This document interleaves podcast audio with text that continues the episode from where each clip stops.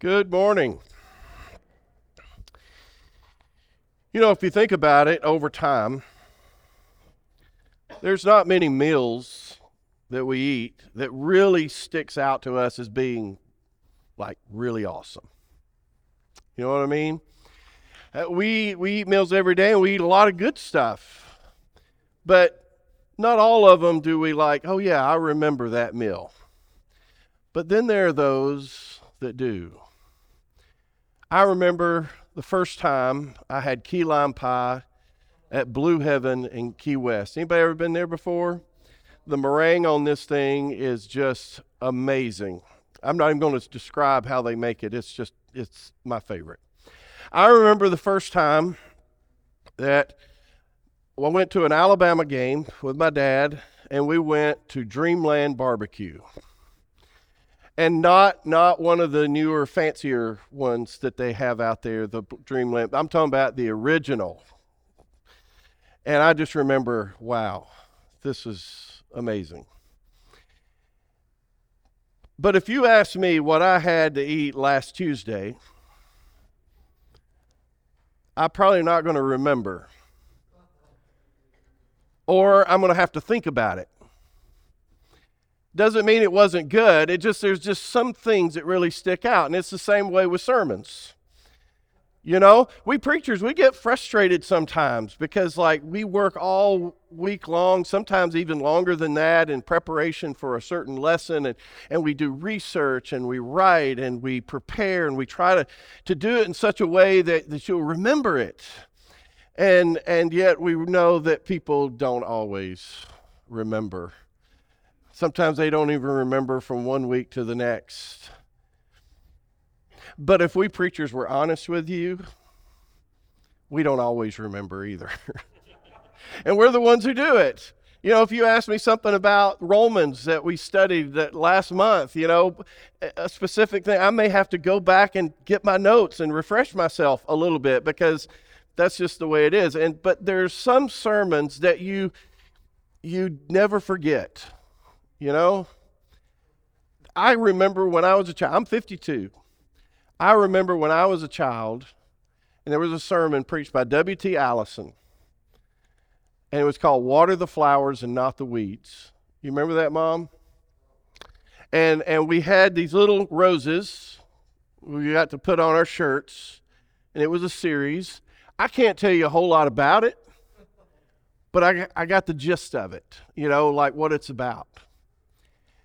There was a sermon that was put into a book that I read about 20 years ago, and it's called The Three Chairs. And it's one of those lessons that I've never forgotten, and it's one of those that I think for a lot of people that have read it and heard lessons like it, that it really makes some kind of impact on their lives. And that's exactly what I'm going to be preaching here this morning. The three chairs, they represent three generations, okay?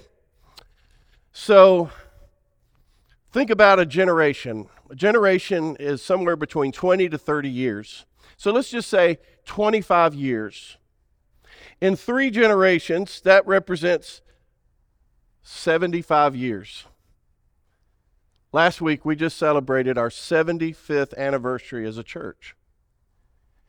And we're not just celebrating the past, we're also like, where are we going to be in the next 75 years? The three chairs kind of work like this. The first generation is those who are devoted to God. The second generation begins to introduce compromise and hypocrisy. The third generation, we find that they're often in conflict with the Lord. Turn over in your Bibles to the book of Joshua chapter 24. Joshua 24. Finally, Israel is getting to go into the land of Israel after wandering around in the wilderness, after the Lord delivered them from slavery and everything else. And here we come to the end of the book, after it talked about the conquest of the land, and Joshua is getting ready to die. And so he is calling the people together, and he's going to give this charge to them. Look at verses 14 and 15. He says, "Now therefore, Fear the Lord. And when we say fear the Lord, we're talking about reverence. Have awe for the Lord. And serve him in sincerity and in faithfulness. Put away the gods that your fathers served beyond the river and in Egypt, and serve the Lord. And if it is evil in your eyes to serve the Lord, choose this day whom you will serve, whether the gods of your fathers served in the region beyond the river or the gods of the Amorites in whose land you dwell. But as for me and my house, we will serve the Lord. Joshua is what we would call a first chair believer. He is sold out for the Lord. God, whatever you want us to do, that's what we're going to do. But we notice that Joshua, he not only gives this petition here for the people, but he repeats it in verses 23 and 24. It's like, why is he repeating it? Because there were many of the people who were still holding on to these gods of Egypt, the very gods that Yahweh had destroyed, had in order to free them from Egyptian slavery, and yet they still would cling to them a little bit. Turn over one page, and we come to the book of Judges, at least one page in my book. But here in the book of Judges, it's really interesting because we come to this first chapter. Joshua has died. And we see that one tribe after the other, they continue to just disobey the Lord. Now, they obeyed in going in and conquering the land. They had a great amount of faith in doing that. But they didn't have complete obedience because they didn't drive out the idol-worshiping nations of the land. And so when we come to Judges chapter 2, this is what we read. He says, "Now the angel of the Lord went up from Gilgal to Bochim and said, I brought you up from Egypt and brought you into the land that I swore to give to your fathers. I said, I will never break my covenant with you, and you shall make no covenant with the inhabitants of this land, and you shall break down their altars, but you have not obeyed my voice. What is this that you have done? So now I say, I will not drive them out before you, but they shall become thorns in your sides, and their God shall be a snare to you. As soon as the angel of the Lord spoke these words to the people of Israel, the people lifted up their voices and they wept. And they called the name of the place Bochim, which means weepers, and they sacrificed there to the Lord." When Joshua dismissed the people, that's your first generation, the people of Israel went each to his inheritance to take possession of the land. And the people served the Lord all the days of Joshua and all the days of the elders. Here comes your second generation, who outlived Joshua, who had seen all the great work that the Lord had done for Israel. So what we see, first generation, we have Joshua. They served the Lord wholeheartedly through the time he was gone, but then a new generation arises, and it is the elders. And they do not require complete obedience. They give a nod to the Lord,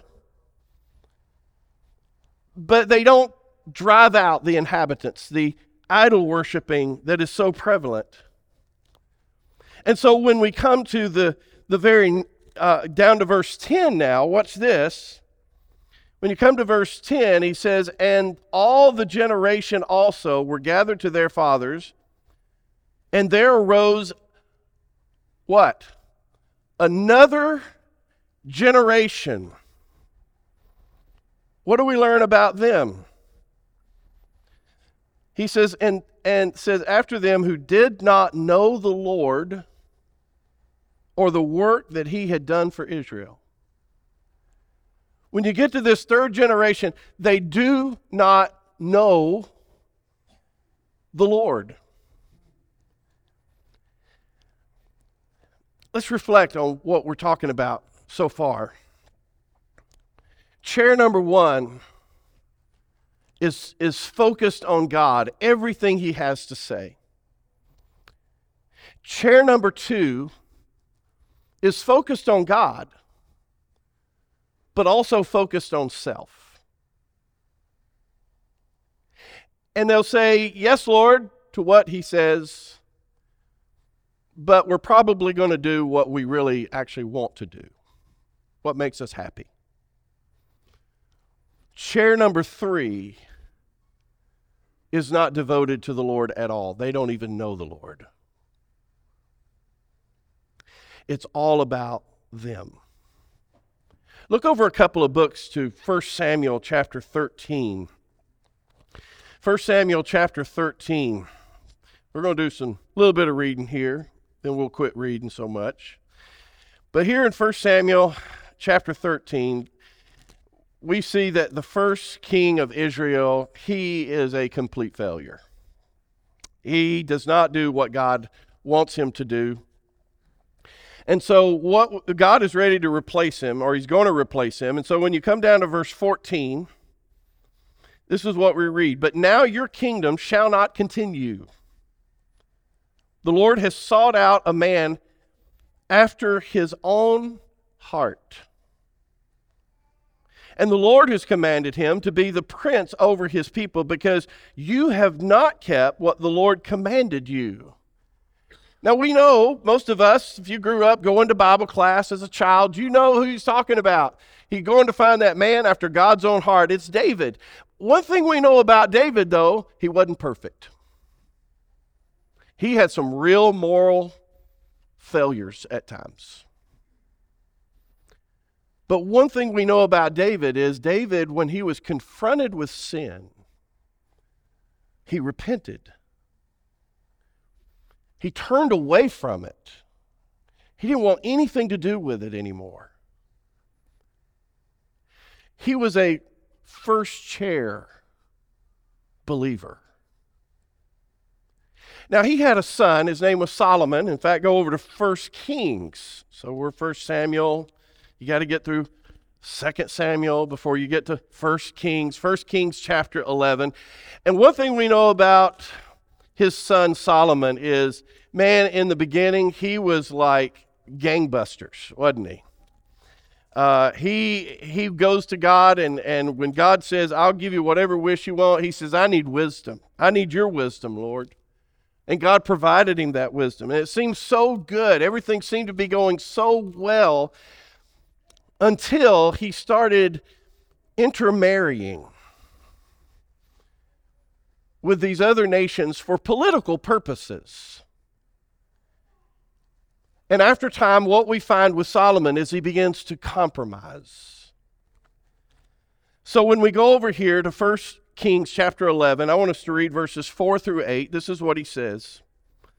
For when Solomon was old, his wives turned away his heart after other gods, and his heart was not wholly true to the Lord his God, as the heart of David, his father. In other words, not like the first chair. He's now in the second chair. It's not wholly, totally.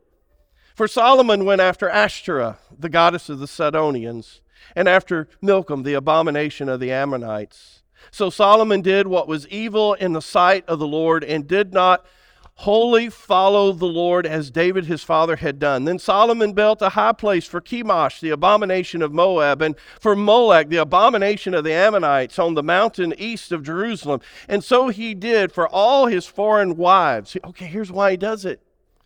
He does it for his foreign wives who made offerings and sacrifices to their gods.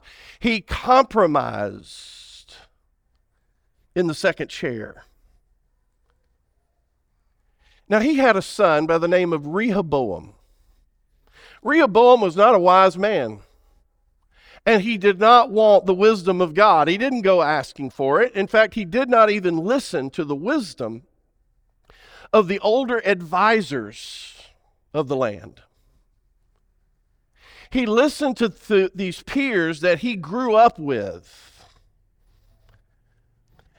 And he became a tyrant, y'all. Look over at chapter 12 now, verses 13 and 14. It says, and the king answered the people harshly, and forsaking the counsel that the old men had given him, he spoke to them according to the counsel of the young men, saying, My father, made your yoke heavy, but I will add to your yoke. My father disciplined you with whips, but I will discipline you with scorpions. The kingdom divided. There was civil war. And even worse, Rehoboam leads them and the people of Israel into idolatry once again. Now, once again, we see this first chair conviction, right? Today, we would say these are people who are spiritually minded who sit in this first chair. These are people who have trusted Christ to save them. These are people who are sold out for God. They serve with joy. When they read something in Scripture, they just want to do it. They just want to follow and live the way God wants them to live, even if it's a little bit painful, even if it's something that kind of goes against what they believe is their own happiness, because they're just sold out. They see God at work in the first chair. But they're not perfect. You see, when we talk about first chair living, we're not talking about living perfectly. But a first chair individual, when they see their wrong and their sinfulness, they repent. They want to turn away from it. They don't want it anymore. They go to God in repentance and in humility, and they go to Him for restoration. Now, second chair believers, these are going to be folks who, they look a lot like those in the first chair. They have confessed the name of Jesus at some point, more than likely. They've been baptized. They're doing a lot of the things that the first chair is doing, but they're just going through the motions. They take the Lord's Supper. They attend church, but they compromise. Because the only spirituality those in the second chair are getting is what they're getting when they come in here once a week. After that, they're not going to read their Bibles.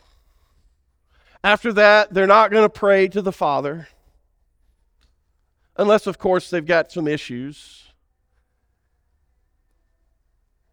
And when they've got a big decision to make, they'll go to people that they believe are, you know, maybe their peers, maybe people they work with, and they ask them for advice. And there's nothing wrong with talking with other people, and especially not other believers, and trying to figure out some of these big things in life. But if that is your basis and not upon God and His Word, then you need to understand there's something wrong. There's compromise that's happening. There's hypocrisy that's going on. They get comfortable in a world that glorifies evil. In fact, they really don't want to push any buttons, you know? I mean, hey, the world is what it is. I just want to just live the life that I want to live. And you know, I just don't want to speak up when I need to speak up or say things I need to say. But at times they look more like the world than they do a committed believer. And what eventually will happen, if they're not careful, is they end up in this third chair. But God tells us what He thinks about those who want to live in the second chair. People who are, lukewarm. They're neither cold nor hot. They give a nod to the Lord. They show up. But that's it. That's where their faith ends. And Jesus says, I don't want that. And I'll tell you, I don't want that for this church. And I also don't want it for me either. Because if this church is filled with a bunch of second chair individuals. I'm here to tell you, we're not going to be here in 75 years. In fact, we're just one generation away from closing our doors.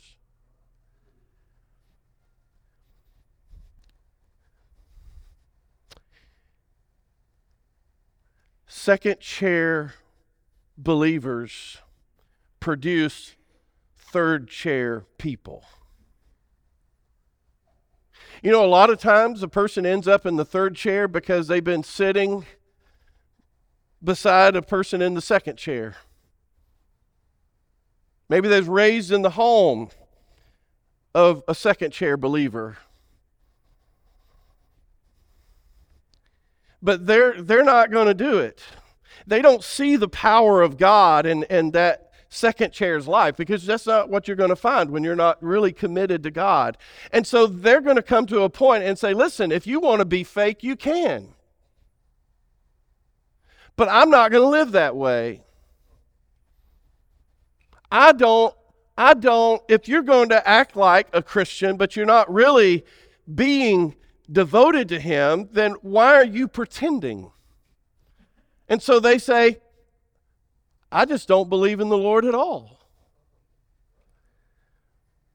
But here's the thing, they need the good news of Jesus Christ as much as all of us. They need to know about Jesus who came down to this earth and he died and he suffered for us to save us from our sins.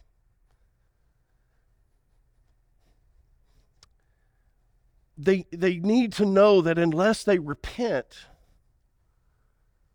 they're going to be eternally apart from the presence of God.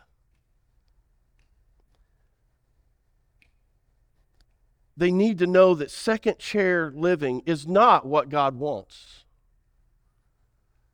That the real blessings are found in the first chair. The question that I think all of us have to ask ourselves this morning is simply this: where are you sitting? Where are you sitting? And you have to answer that question to yourself, okay? It's between you and God. But I'm here to tell you, you better look at it very honestly, because you're not going to fool God. You're just not. In fact, you fool less people than you think that you fool. But here's what I want you to know. You can move chairs. You may be sitting here this morning and you're like, yeah, I've been living in this second chair for a long time. You don't have to stay there. You're like, what do I do? Fear God. That's number one, fear God. Trust or take your faith in Christ seriously. Think about your baptism and what it represents. Baptism, we talked about that a couple of weeks ago. Baptism is us saying, I no longer want to live in the world. I died to that life. Remember your baptism. Remember, if you just went through the motions this morning, then contemplate, get it back up of the Lord's Supper that we just took and what the bread and the cup really represent to you. What had to happen for that to happen. And go to God in prayer, in penance and humility.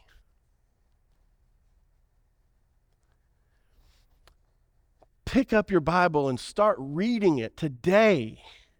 And I'm not talking about checking off a Bible reading plan here. I'm talking about you're going into it and you're just like, Lord, what is it that you want me to know? What do I need to change? How can I be transformed? Pray that God's Spirit will help you to see. And listen. Be ready to listen to God's leading and His Spirit. Stop compromising with the world. There's enough of that out there right now. You wonder, why are we in here? each week, because we need a break from that out there. Stop compromising with it. Stop worrying about what people of the world think about you. If you're in the first chair, stop. Don't worry about what people are doing in the third chair as far as what they think of you. If you're in the second chair, it's the same thing. Stop making life about you. Love other people. Serve them. Make a real impact on the world that we live in for good. That's what first chair people do, folks. You know, we have a church covenant here. It's not something that, like, you know, some bunch of, it's just things out of Scripture, and we want people to really focus on this. It's not everything that the Bible has to say, but it's like, look, this is a good start. This is where we as a family of God, this helps us, because we need to be focused on what first chair living is all about. I'm not up here pretending that I've got it all figured out myself either. There are some things definitely that I know and I've been working on, and things that I know I need to work on in order to reflect more of that first chair.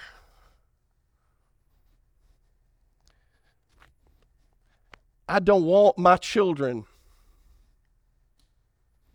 and I do not want my grandchildren to grow up watching me in the second chair,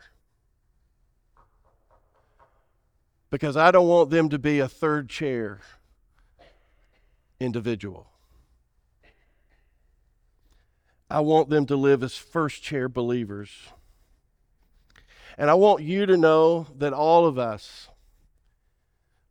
our ministers, our elders, we're here to help you. We say this a lot. We care for you. And this is one of the aspects. If you're ready to move chairs and you need help and you need prayers and whatever it may be, come to us. But it doesn't even have to be us. I'll be honest. Look around this room. Who in here that you look at and say, that's what a first chair Christian looks like? I want to go talk to them. I need them to mentor me. I need them to pray for me. I need them to tell me, what is it things that you do in your life that I need to change in my own life? It's all about getting into the chair that God wants to bless us in. And so we hope in some way, if we can help you, we want to do that. But let's pray at this time. Father, we come to you this day. We thank you for all that you've blessed us with. Father, forgive us for those moments where we're not living for you as we should. Father, we fail.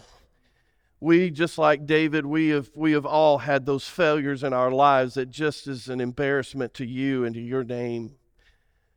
But Father, may we always have a penitent heart. May your Spirit always prick our hearts. And Father, may we receive that and respond to it in a way that you would have us to respond. Father, we pray for your power. We pray for your blessings, that people may see it in our own lives, that they may know you. And Father, I pray for the people in this church that they know they're not in that first chair. And maybe some of them, they're just barely hanging on to the second chair right now. And maybe they look and they see their people in their own lives that they've already moved to that third chair, and maybe they even feel some guilt about that. But you are a God of forgiveness. You are a God of grace. You are a God that does not want to leave us where we are. And so, Father, we just pray for your power and your strength at this time. And it's in Jesus' name we pray. Amen.